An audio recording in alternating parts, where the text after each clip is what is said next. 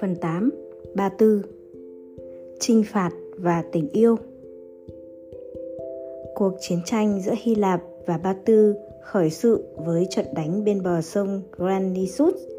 Lúc đó, quân Ba Tư đã tập hợp lực lượng, quy tụ cả những phản quân từ Athens chạy sang đầu quân để chống lại Alexander, nên binh lực hai bên chênh lệch rõ rệt. Khi dàn trận, tướng Permenon điều nhiên quan sát thế trận hai bên rồi đề nghị Alexander cho giữ vững vị trí, chờ quân Ba Tư tấn công trước. Alexander lắc đầu, quả quyết. Không được, cách phòng thủ tốt nhất là tấn công, phải bất ngờ đánh trước, đánh trước thì mới thắng được. Ngay đêm hôm đó, quân lệnh truyền xuống cho toàn quân sẵn sàng khai chiến. Khởi đầu trận đánh, quân đội Hy Lạp được hỗ trợ bởi kèn đồng, chống trận và các bản nhạc hùng tráng giúp cho quân đội bừng bừng khí thế. Binh sĩ hừng hực nhuệ khí, như thể họ đang tham gia một cuộc thánh chiến vĩ đại và việc được chết dưới màu cờ của binh đoàn Alexander là một vinh dự thiêng liêng, không có gì phải tiếc nuối. Trong một cuộc chiến mà một phía là đội quân không sợ chết thì sợ hãi thường ở phía đối phương không như những người chỉ huy thông thường, chỉ ở phía sau ra lệnh. Alexander mặc áo giáp, cưỡi ngựa, rút kiếm vượt lên dẫn đầu đoàn, xung phong, tiến về phía trước. Đây là một hành động mạo hiểm hiếm có, vì những vị tướng dạn dày, kinh nghiệm, chiến trường thường chẳng bao giờ làm như thế.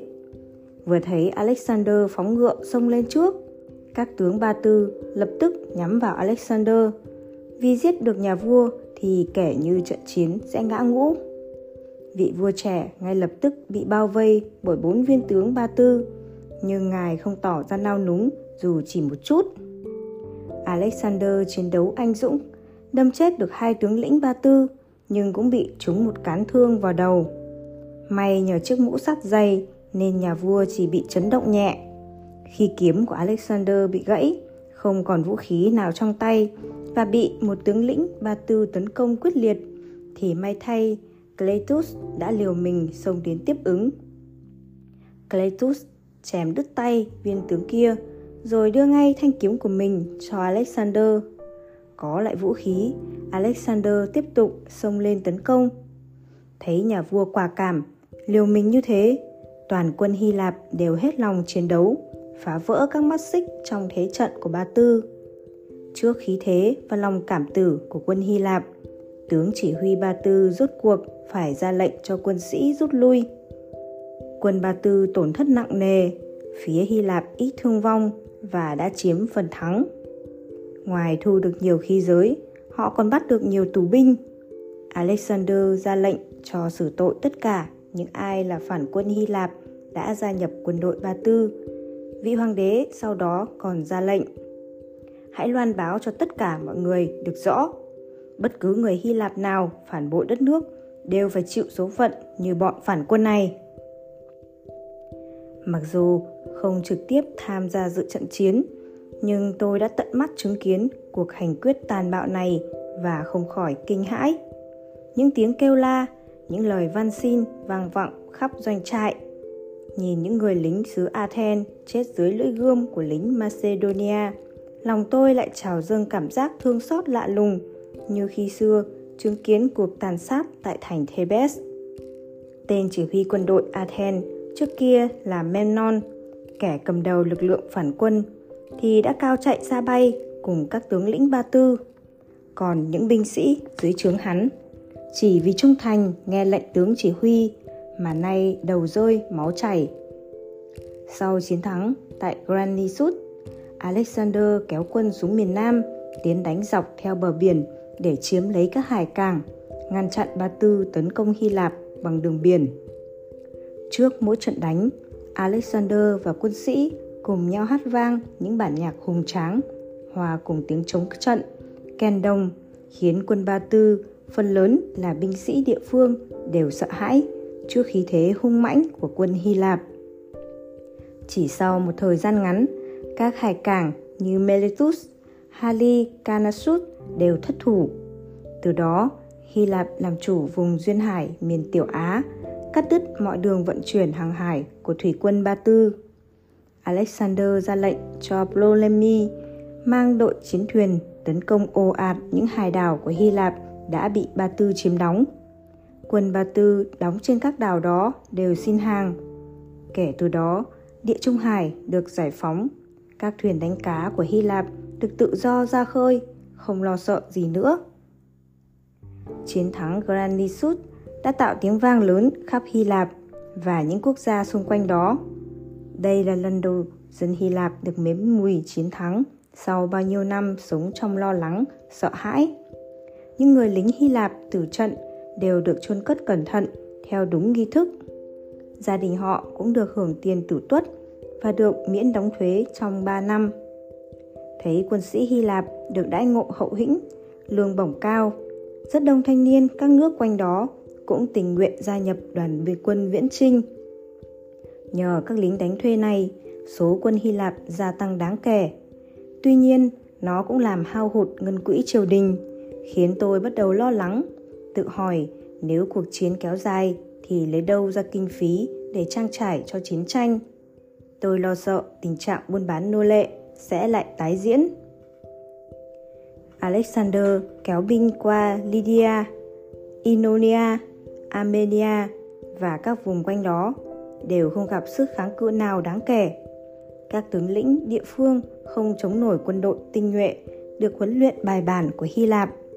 Chỉ trong vòng hơn nửa năm, quân Hy Lạp đã làm chủ Tiểu Á, một miền đất rộng lớn, trù phú, đủ lương thực để dưỡng quân qua mùa đông năm đó. Vì địa Trung Hải đã được giải phóng nên tôi có thể di chuyển về Pella bằng thuyền nhanh hơn khi đi trên đất liền. Tôi tiếp tục là người đưa thư cho Leonidas và Melissa, cũng được nghe những khúc nhạc tình tứ của hai người soạn cho nhau. Khi đến các địa phương, Alexander ra lệnh cho Timotheus siêu tầm sách vở, tài liệu gửi về cho Aristotle nghiên cứu. Là người phụ trách quân lương, thường di chuyển giữa Pella và những nơi đóng quân, tôi được lệnh mang các tài liệu thu thập được về Mesa.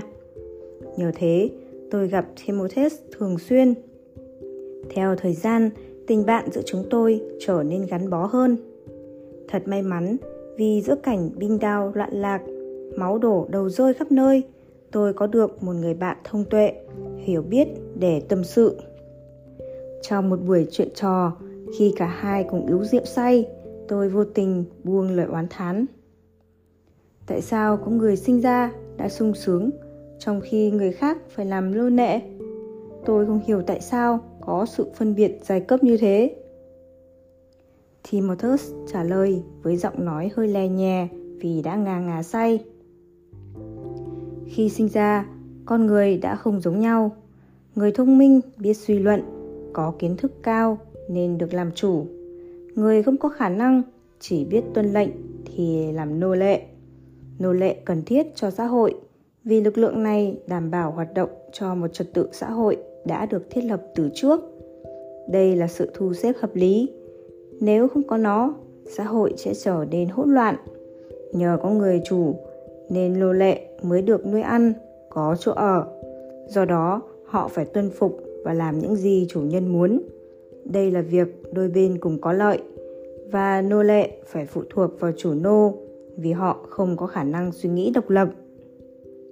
Dĩ nhiên là tôi không chấp nhận cách nói này, nhưng không muốn căng thẳng với bạn mình, tôi nhẹ nhàng phản đối. Nhưng ai có quyền quyết định người nào có khả năng và người nào không cơ chứ? Làm sao biết được đứa bé mới sinh này thông minh hơn đứa bé kia? Thì một thớt không nao núng, trả lời dứt khoát. Luật lệ từ xưa ghi rõ nếu cha mẹ là nô lệ thì con cái cũng phải làm nô lệ. Nô lệ vốn không có khả năng suy nghĩ độc lập thì không thể sinh ra con cái thông minh được. Khả năng thông minh tùy thuộc vào huyết thống gia đình. Tôi càng không thể chấp nhận lý giải này nên lập tức phản ứng. Nói vậy thì trong chiến tranh, bên thua trận có nhiều người bị bắt làm nô lệ, dù họ vốn không thuộc tầng lớp nô lệ họ cũng thông minh và có học thức, rồi con cái của họ cũng phải làm nô lệ thì giải thích vấn đề thông minh theo huyết thống như thế nào? Timothus rực khựng lại, suy nghĩ một lúc rồi gật đầu nói Kiros, cậu nói cũng có lý. Đây là điều trước giờ ta chưa từng nghĩ đến. Việc phân chia giai cấp nô lệ đã thành truyền thống, tồn tại từ lâu. Không biết từ lúc nào và không biết ai đã đặt ra sự phân chia này. Ngay như thầy của ta, Plato và Aristotle đều dạy ta như thế. Hiện nay ta không trả lời được thắc mắc này của cậu, nhưng rồi ta sẽ tìm ra câu trả lời. Mặc dù cuộc nói chuyện xảy ra trong lúc cả hai chúng tôi đều đã ngà ngà say và sau đó tôi không nhắc đến nữa. Nhưng không ngờ câu hỏi này đã làm Timothus phải suy nghĩ rất nhiều về sau. Được sống gần vị vua trẻ và những học giả tháp tùng cùng ngài, tôi dần nhận thấy Alexander không những là một nhà chỉ huy tài năng trên chiến trường mà còn là một hoàng đế có lối sống vô cùng bình dị. Trên sa trường, ngài hoàng đế sống trong lều vải y hệt như các binh sĩ.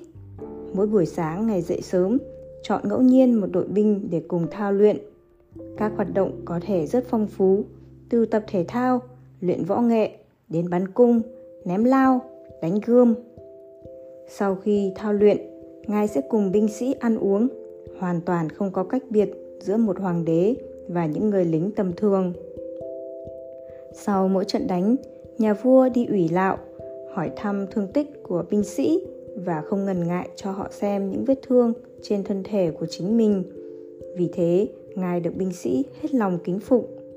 Đến tối, vị vua trẻ còn la cà khắp doanh trại, vừa uống rượu, vừa ca hát với binh sĩ. Đi cùng ngài là đám bạn thân như Pedicas, Hephaestion, Ptolemy, Antigonus là những người chơi với ông từ nhỏ. Do cùng học và cùng lớn lên với nhau, họ cũng thích ca hát và uống rượu như Alexander. Ngoài ra, mỗi ngày Alexander đều dành thời giờ để học hỏi thêm với các học giả Hy Lạp hoặc bàn luận với họ về việc điều hành những nơi mà ngài vừa chinh phục. Alexander là một chiến lược gia sáng suốt, đi đến đâu ngài cũng cho người thăm dò địa thế trước để chọn nơi đóng quân và cho vẽ bản đồ của khu vực với chi tiết sông ngòi, đồi núi, đường xá cẩn thận. Về phần triều đình Ba Tư, ban đầu khi hay tin Hy Lạp tấn công, triều đình vẫn cho rằng các tướng lĩnh địa phương đủ sức đối phó nên không gửi quân tiếp viện. Khi bị mất những vùng đất lớn cùng các hải đảo quan trọng thì vua Ba Tư Darius đệ tam mới triệu tập tướng sĩ và đích thân mang quân đến đối phó. Ông chủ trương chặn đường thoái lui từ Tiểu Á về Hy Lạp của Alexander để tiêu diệt quân Hy Lạp ngay trên đất mình. Với hàng trăm chiến xa, hàng nghìn kỵ binh thiện chiến và vô số binh sĩ gấp 3 lần quân Hy Lạp, Darius tin tưởng đã cầm chắc phần thắng trong tay. Nghe tin vua Darius đích thân mang quân đến đóng tại Damascus, Alexander họp tướng sĩ lại, xem bản đồ địa thế để chuẩn bị đối phó. Nghe báo cáo về quân số áp đảo cùng số chiến xa của Ba Tư, Peminon dè dặt. Ba Tư nổi tiếng về chiến thuật sử dụng chiến xa để phá vỡ mặt trận đối phương. Theo sau là lực lượng bộ binh đông đảo, có thể bằng lợi thế số đông để càn quét, giành chiến thắng. Alexander ngắt lời. Đừng lo, ta đã nghiên cứu chiến lược của Ba Tư và biết cách đối phó. Darius là vua nhưng chưa từng cầm quân ra trận. Việc gì chúng ta phải sợ bầy sư tử cầm đầu bởi một con cừu non. Sau khi nghiên cứu địa thế, thay vì gian trận trên đồng bằng rộng lớn, Alexander ra lệnh rút quân về đèo Isut, chờ quân Ba Tư kéo đến. Đây là một vùng địa thế chật hẹp, bên là núi, bên là biển. Quanh đó có rất nhiều đá nhấp nhô, lởm chởm. Do đó, khi vào trận, các chiến xa Ba Tư không thể chạy nhanh mà phải lượn quanh để tránh những bãi đá. Vì địa thế gập ghềnh, một số chiến xa vấp đá bị lật nhau không những mất khả năng chiến đấu mà còn cản trở các chiến xa khác. Vì vậy, ngay từ đầu, Ba Tư đã đánh mất lợi thế tấn công bằng chiến xa. Theo sau chiến xa là đoàn kỵ binh và bộ binh xông lên tấn công. Quân sĩ Hy Lạp sử dụng những cây giáo rất dài, chia ra theo đội hình Phalas, tức là đội hình quân sự với số đông binh sĩ dàn trận thành hình chữ nhật, giữ nguyên đội hình khi di chuyển, được trang bị những ngọn giáo dài là đội hình khắc chế kỵ binh cực kỳ hiệu quả. Đây là chiến thuật chiến đấu theo đội hình được áp dụng trong lực lượng bộ binh Macedonia. Đội hình được giữ vững vị trí trong khi quân sĩ Ba Tư sử dụng những vũ khí ngắn như gươm, đao để tấn công theo kiểu hành quân dựa vào số đông nên bất lợi khi đối phó với những cây giáo dài. Binh sĩ Hy Lạp được che chở bởi giáp trụ kiên cố, đứng sau chiếc khiên chắn, sử dụng những cây giáo sarissa dài 6 mét, di chuyển từng bước theo tiếng chống trận oai hùng. Đoàn kỵ binh Ba Tư tinh nhuệ được coi là nỗi khiếp đảm của tất cả mọi chiến địa khắp vùng Tiểu Á. Lưỡng Hà nay cũng không vượt qua nổi hàng rào của những cây giáo đặc biệt dài chuyên dùng đối phó kỵ binh ngay. Gặp phải hàng ngũ kỷ luật vững chắc, chỉ tiến từng bước, một theo nhịp trống của quân Hy Lạp. Người này ngã xuống, lập tức có người khác thay vào. Hàng hàng, lớp lớp như khối rào sắt với những ngọn giáo dài nhọn hoắt. Nên Ba Tư, dẫu có đông và thiện chiến, cũng sớm tan rã đội hình và bị áp đảo về khí thế. Sau vài đợt tấn công, quân đội Ba Tư tổn thất nặng nề. Cũng như trận đánh trước, Alexander dẫn đầu đội kỵ binh thiện chiến xông lên tấn công vào cánh phải của quân Ba Tư. Vị vua trẻ rút kiếm, thúc ngựa lao như bay về phía trước. Dũng mãnh hét lớn, lấy mạng Darius. Đoàn kỵ binh Hy Lạp thét lớn, hòa cùng tiếng chống trận rền vang như sấm, sông tràn lên như vũ bão, khiến quân Ba Tư không cản nổi hàng ngũ rối loạn. Alexander điều binh xông thẳng vào vị trí trung quân, tiến đến chỗ vua Darius đang chỉ huy. Trước sức tấn công như vũ bão của đoàn kỵ binh Hy Lạp, vua Darius hoảng sợ quay ngựa bỏ chạy. Thấy nhà vua rời mặt trận, các tướng sĩ hộ vệ vội vã chạy theo, làm cho quân sĩ Ba Tư mất hết nhuệ khí chiến đấu. Thấy vậy, Parmenon tấn công mạnh qua cánh trái, dồn vây quân Ba Tư vào giữa, rồi ra lệnh đội cung nỏ thẳng tay tiêu diệt. Bị bao vây giữa rừng người hỗn loạn với tên bắn như mưa, quân Ba Tư đại loạn, dẫm đạp lên nhau tìm đường thoát thân. Nhưng giữa trận mưa tên trùng trùng cùng hàng ngàn lớp lớp những mũi giáo dài của quân bộ binh Hy Lạp phong tỏa tứ phía. Gần như toàn quân Ba Tư đã tử trận. Một lần nữa, quân Hy Lạp đại thắng. Thay vì dừng lại, Alexander ra lệnh kéo thẳng vào doanh trại của Ba Tư ở Damascus. Các quân sĩ chấn thủ ở đó nhìn thấy chủ tướng và đại quân đã tháo chạy, cũng vội vã bỏ chạy, tan tác tìm đường thoát thân. Khi quân Hy Lạp kéo đến Damascus thì doanh trại quân Ba Tư gần như đã trống không.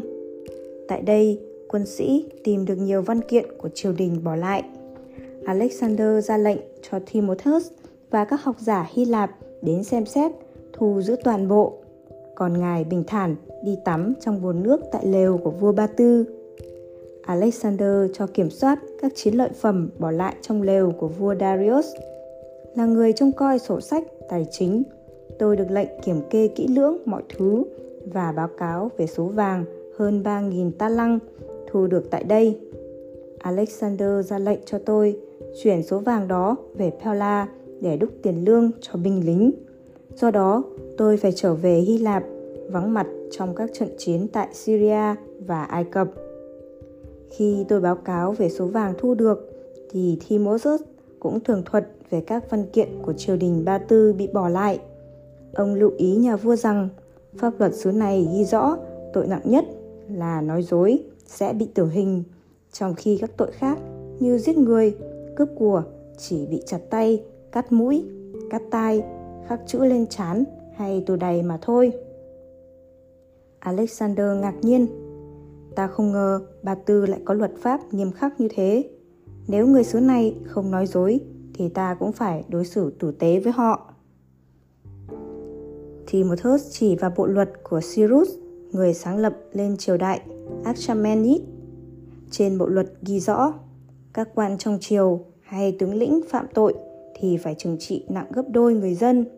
Ngoài án lệnh cho người phạm tội, gia đình của họ còn phải sống vĩnh viễn ngoài sa mạc, không được bao giờ trở về thành nữa. Alexander xem kỹ bộ luật của Cyrus rồi tấm tắc khen. Cyrus giỏi thật, ta cần phải học hỏi cách cai trị này.